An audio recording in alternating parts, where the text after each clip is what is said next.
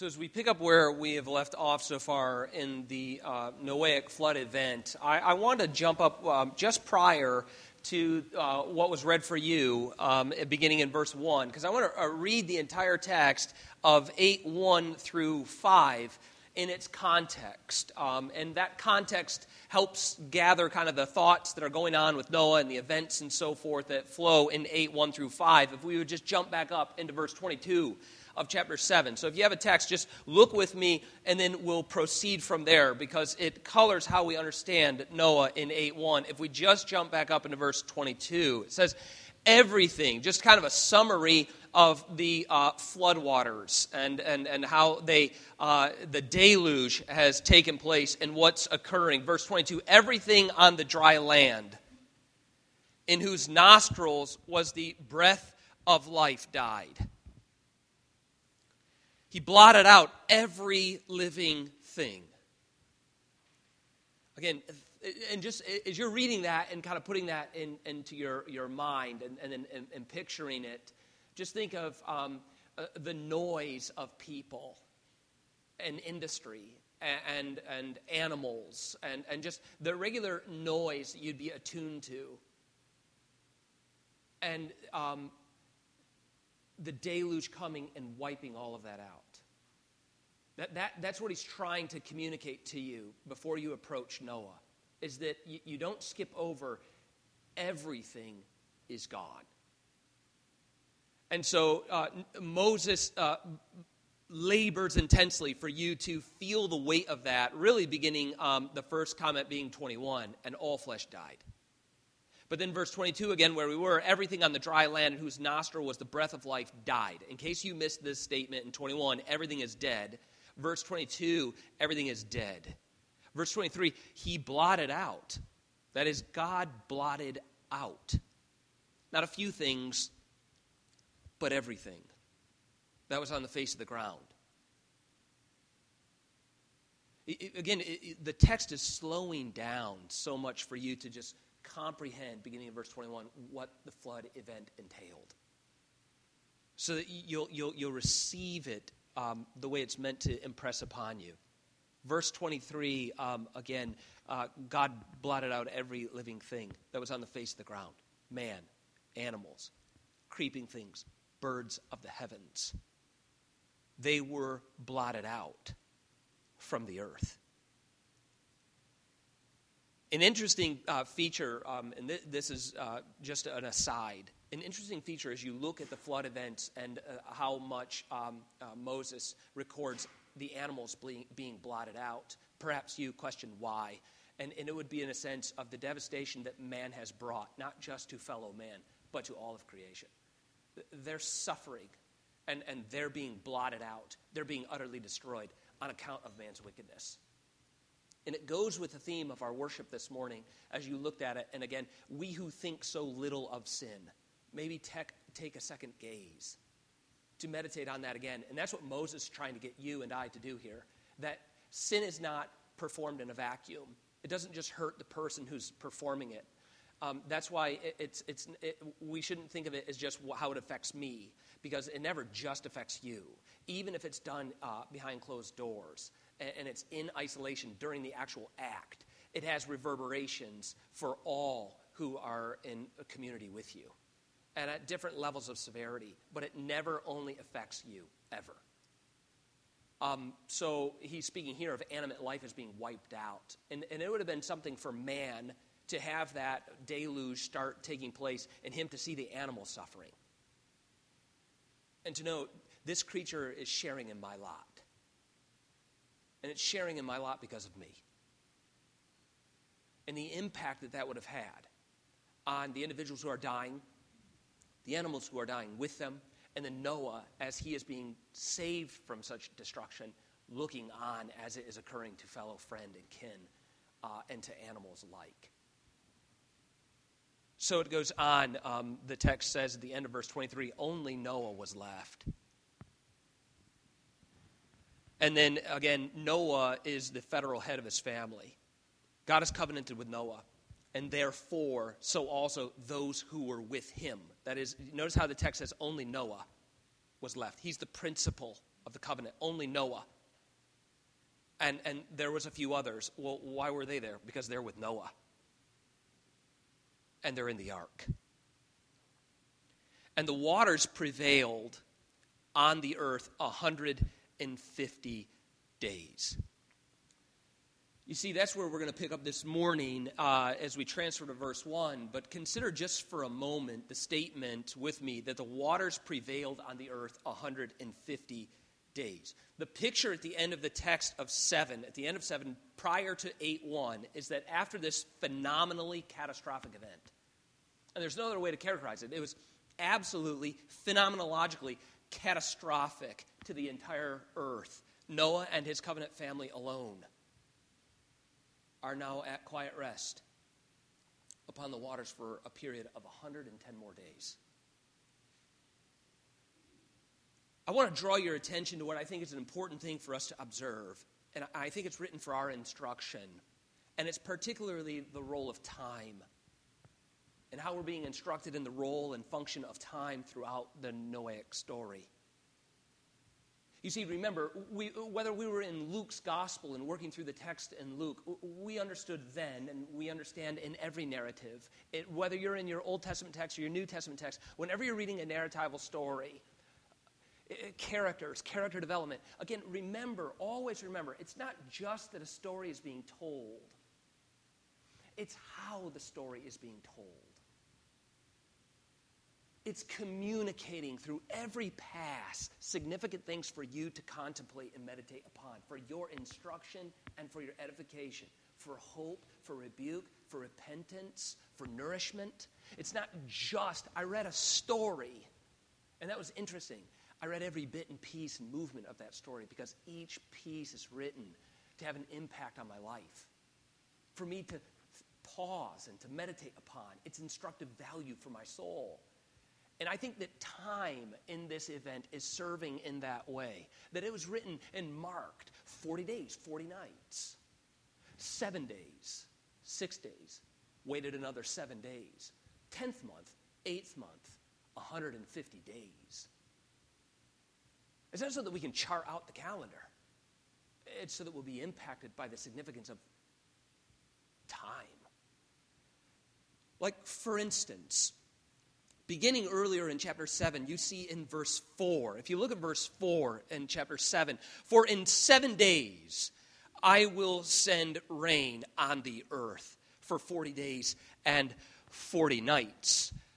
And then verse 10 of the same chapter, and after seven days, you see, we don't just learn, for instance, here with seven days, that God is going to send rain in seven days because he just doesn't want to send it in six days. So when he tells Noah in seven days, Noah's like, well, why can't it be four? It's not that, no, I'm not telling you just, I'm picking arbitrary dates. But rather, what do we gain from understanding that God is picking these units of seven days? I'm going to send water. Well, at minimum, we learned that God works orderly. That's simple to receive. How so? Because he's working even according to a weekly cycle. We're instructed in that. Noah then mirrors that in his own life of industry. Remember, whether we go back to the creation narrative and we look at a day and night, and a day and a night, and a day and a night, and we go, oh, how many? And then the one weekly unit, and then there's a Sabbath that God is working in an orderly fashion. He is, he is creating an analog for us to understand, to, to, to function in an orderly fashion as well. He's, he's providing us uh, example and example. And what do we find Noah doing? Look, if you look at the instruction for time into Noah in chapter 8, look at verse 10 of chapter 8. He waited another seven days. And this is after the flood, and we'll get to the flood events, but I'm just showing you how the time is instructional. We see Noah acting in the same manner after God. In seven days, I'm going to send rain. A weekly unit, seven days. Oh, there's a weekly cycle, some sort of order and structure inherent even to these events. So also Noah. He waited another seven days, verse 10. And then if you look down at verse 12 just quickly, he waited another seven days and sent forth the dove, and she did not return to him anymore. Further, time serves throughout this text as a means of the vindication of God's righteousness and judgment. Think about that. Time serves as a means for us, the reader, to understand God's vindication as a righteous judge. How so? You remember as we looked last week as he sent the deluge, and he says there in verse 4 of chapter 7, it's coming for how long? 40 days and 40 nights. We have to ask the question why 40 days and 40 nights? And last week we briefly answered it, and it was simply this God chose to bring devastating rains for 40 days and 40 nights. Rather than destroying all mankind in a single moment, to vindicate his own righteousness and judgment. Because man, who was preparing to drown, was compelled to say, The God we scorned is now showing us that he is our judge and that his mighty hand is too strong for us. You see, we would never argue that God could not have wiped man out in a single moment like that. That he could have done it any number of ways of which he chose. He could simply have ceased to allow man to exist. Or he could have brought a, a, a, a series of heart attacks that everyone just receives one. Boom, done. And there could be some sort of autopsy. We say, oh, they all died by uh, heart attack. Or, or whatever. Any which way he could have ended human civilization in a moment and he chose not to do so. And we have to ask why. For why did the flood rains last 40 days and 40 nights? It is that man might look upon his own wickedness and understand that God is vindicated in his righteousness, in his judgments against our sin, and he is wholly just in all of his punishments.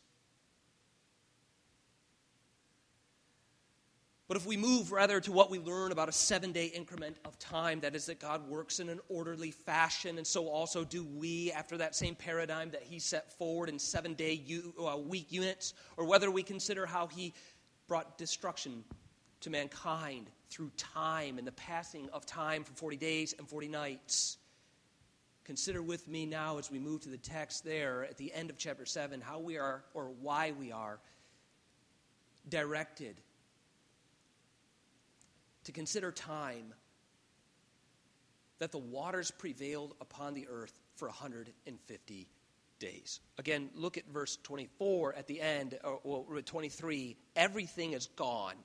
Only Noah was left and those who were with him in the ark, and the waters prevailed on the earth 150 days. Now, if we think of why is the water prevailing upon the earth 150 days, and you have to understand it from the standpoint that the rains have fallen, right? The, rain, the rains are falling in this, in this complete unit of 150 days. So you have rains falling in 40 days and 40 nights. Rains, deluge. The, the, the, the uh, waters of the, of the, of, the, uh, of the abyss underneath, the deep waters, so to speak, they begin coming up. The, the rivers are falling from the sky. A deluge takes place. That's 40 days and 40 nights. Now, at the end of that 40 days and 40 nights, as we have just covered, God has proven himself effectively to be a righteous judge. the rains were unremittent, and everyone has drowned. We covered that. Everything is dead. Everything is dead. Everything is dead. Everything is dead. Okay, case closed vindication and righteousness. If that is the case, then why is the water continuing to prevail? For two, three, even four months later. What is Noah left to think? If the deluge waters have, ce- have ceased to fall, but the waters prevail, for 150 days in total. So you're looking at 110 more days of the waters increasing and prevailing. Noah knows, right, from earlier in chapter 7 and the content of the covenant, Noah knows that he has escaped the deluge. He has escaped the destruction. I will make my covenant with you and, and your family with you. And you are to get on the ark and you will be rescued from the deluge. And destruction is not to your family, but my covenant. Destruction is to everything else. So Noah knows now the waters have come and vindicated God's righteousness, and Noah and his family are safe on the ark. But the waters continue to increase. And, and I, I think that we, we do well to meditate on that for a moment because it leaves Noah to question what's occurring to him and his family for 110 days because God did not speak to him that we know of for that period of time. And then it rightly helps us understand our own sense of frustrations. When we often want to pursue a prayer with the Lord, feel that it's been answered, and it needs to be answered quickly or we somehow have excuse or grounds for acting rebellious, pursuing our own path. Because, again, God is not listening, God is not here, God hasn't answered. And it speaks to our own impatience and how quickly we become frustrated with the Lord. And what a short view we have on everything. That this cause and effect has to happen like this or I begin simply to doubt. Perhaps I doubt so deeply that I doubt that this is even real. Why? Well, I've been sad now one week. Here is Noah in the silence, floating about in the ark with his family, and the waters continue to increase with silence for the better part of 110 days. If we were to put that in our time, I just simply typed in um, uh, 40 days from today. That would give you a date of April 30th. April 30th, 2019, the rains begin to fall. Okay? So now you're thinking of yourself in this context. 40 days ago, let's say today, the rain stops. 40 days ago would be April 30th. The rains began. Torrential downpours wiped everybody out for 40 days and 40 nights. Here we are, the rain just stopped. And we think, good, we're getting off the boat. It's over. Everything is devastated. We alone are saved as promised. No. We'll continue to see water, the waters increase until uh, 110 days from now, which will be September 27th.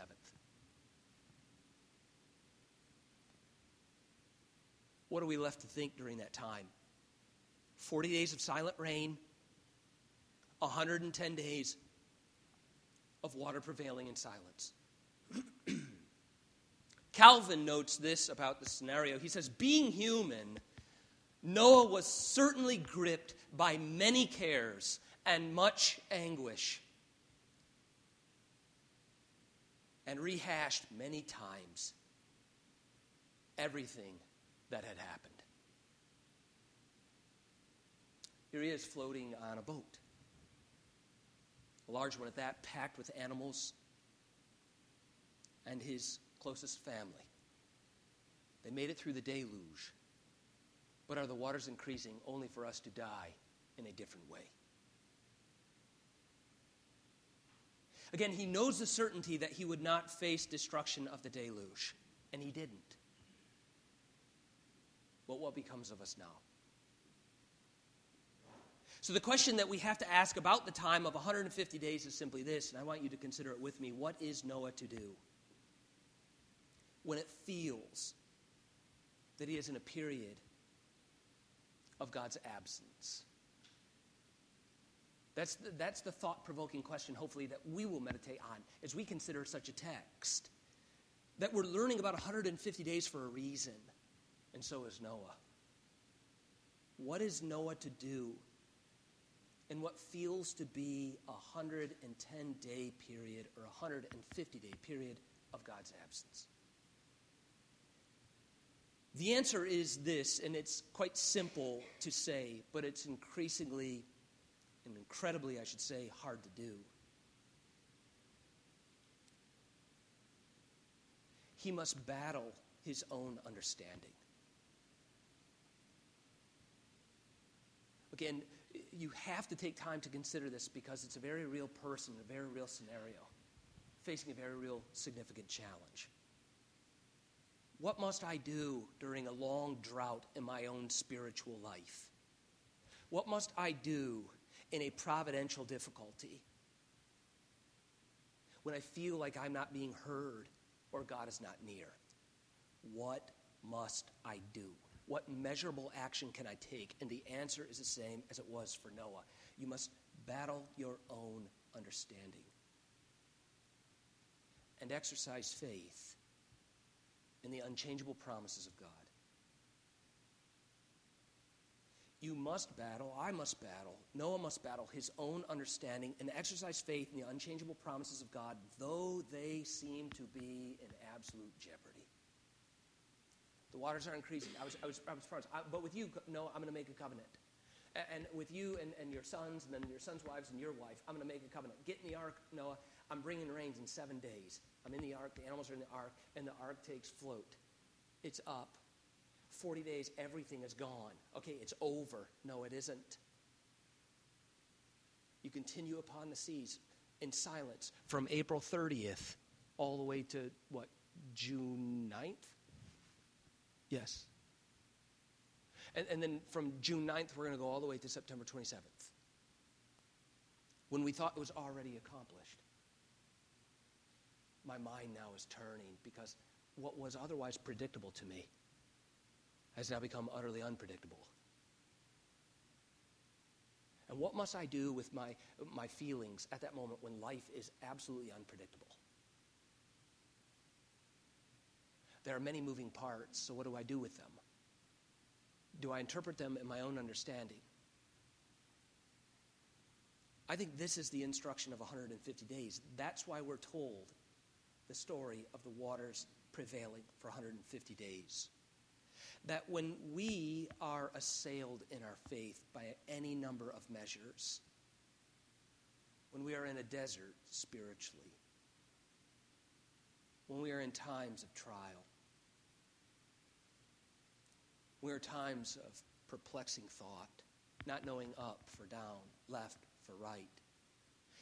Nearly in the Christian experience, driven to think that God's promises to us, as glorious as they were, have all been nullified. And the evidence of their nullification is the desert wasteland that I'm in.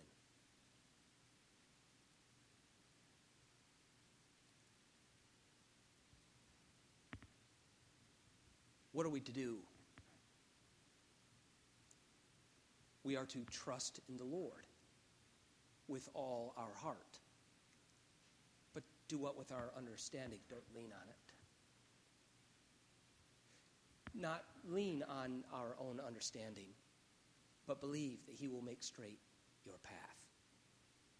This is the meaning of 150 days upon the waters for Noah and his family.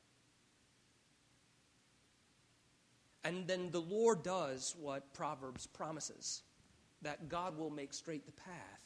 He does so for Noah. Notice verse 1. But God remembered Noah. And he remembered all the beasts and all the livestock that were with him in the ark. You see, notice carefully what the text does not say and we have to get this right, which we got it right earlier in chapter 7, but we need to be reminded of it here in 8 1. That the text does not say, and, and it's, it's important that we grasp this, that the text does not say that God remembered Noah's righteousness or that God remembered Noah's obedience. Again, not that obedience or righteousness are unimportant. That God remembered Noah, and he was a righteous man, and he was, again, a, a, just man, and, and he walked with God and cared for neighbor, and he did all that God commanded. That's carefully written for us to understand that Noah was a man of great obedience. Noah was otherwise a righteous individual, and those pieces in our lives as well are important. It's not that unconditional election is enough, I just go my own way. Again, righteousness, integrity, and obedience in the Christian life does matter. And so we're told. And he did all that God commanded. Noah did all that the Lord commanded. That's an important piece of Noah's portrait.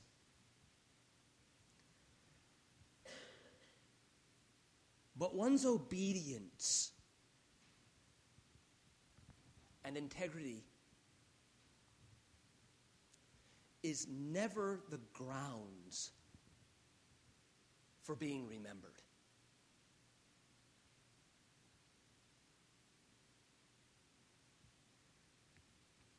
it's not the cause for God's remembering so that you could scale your obedience and scale your integrity and scale it against your failures and then figure out if you'll be remembered.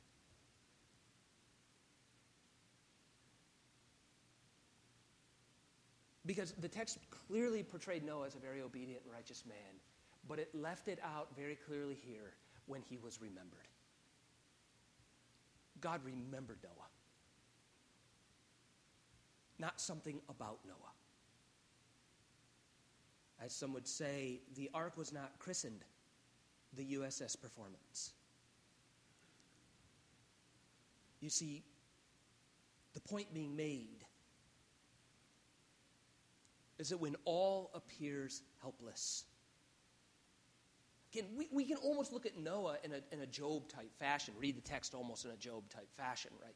Where, like, we know the, the remaining story. Noah had this sense of preservation from the deluge, and it has occurred. And we're like, oh, Noah knew he was going to float there for another 110 days in silence. He knew that. We have no record of that. It's going to rain for 40 days and 40 nights, and justice will be served. And then he continued to watch the waters prevail and increase for another 110 days. But God remembers him. Because the point being made here is that when all appears helpless, God is mindful of us. and he is ready and poised in due time to give clear evidence that he is near.